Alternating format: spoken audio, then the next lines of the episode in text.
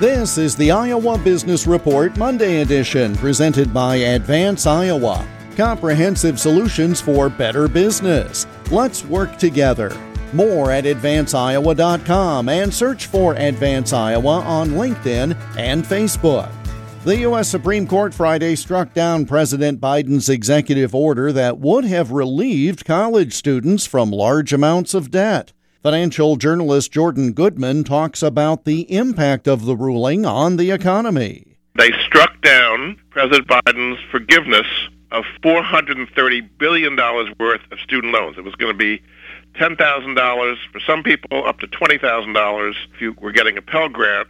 I think that's kind of what people were expecting because there's nothing in the law that's written that explicitly gives the president the power to forgive loans that's a hit to the economy. I mean, that's 430 billion that's now going to have to be repaid by individuals that was not going to have to be repaid if they had forgiven that loans.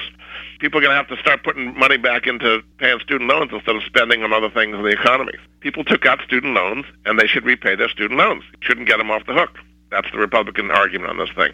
I mean, that 430 billion was not disappearing. It was going to be shifted from borrowers to the government, basically. So it's not as though it was disappearing is going to add that much more to our debt. Uh, but it means for individual borrowers now, they haven't been paying for three years either the principal or the interest.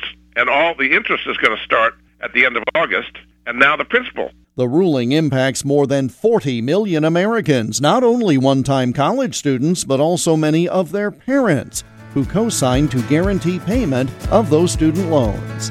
The Iowa Business Report is presented by Advance Iowa, educating, guiding, advising, and coaching Iowa businesses. I'm Jeff Stein for the Iowa Business Report.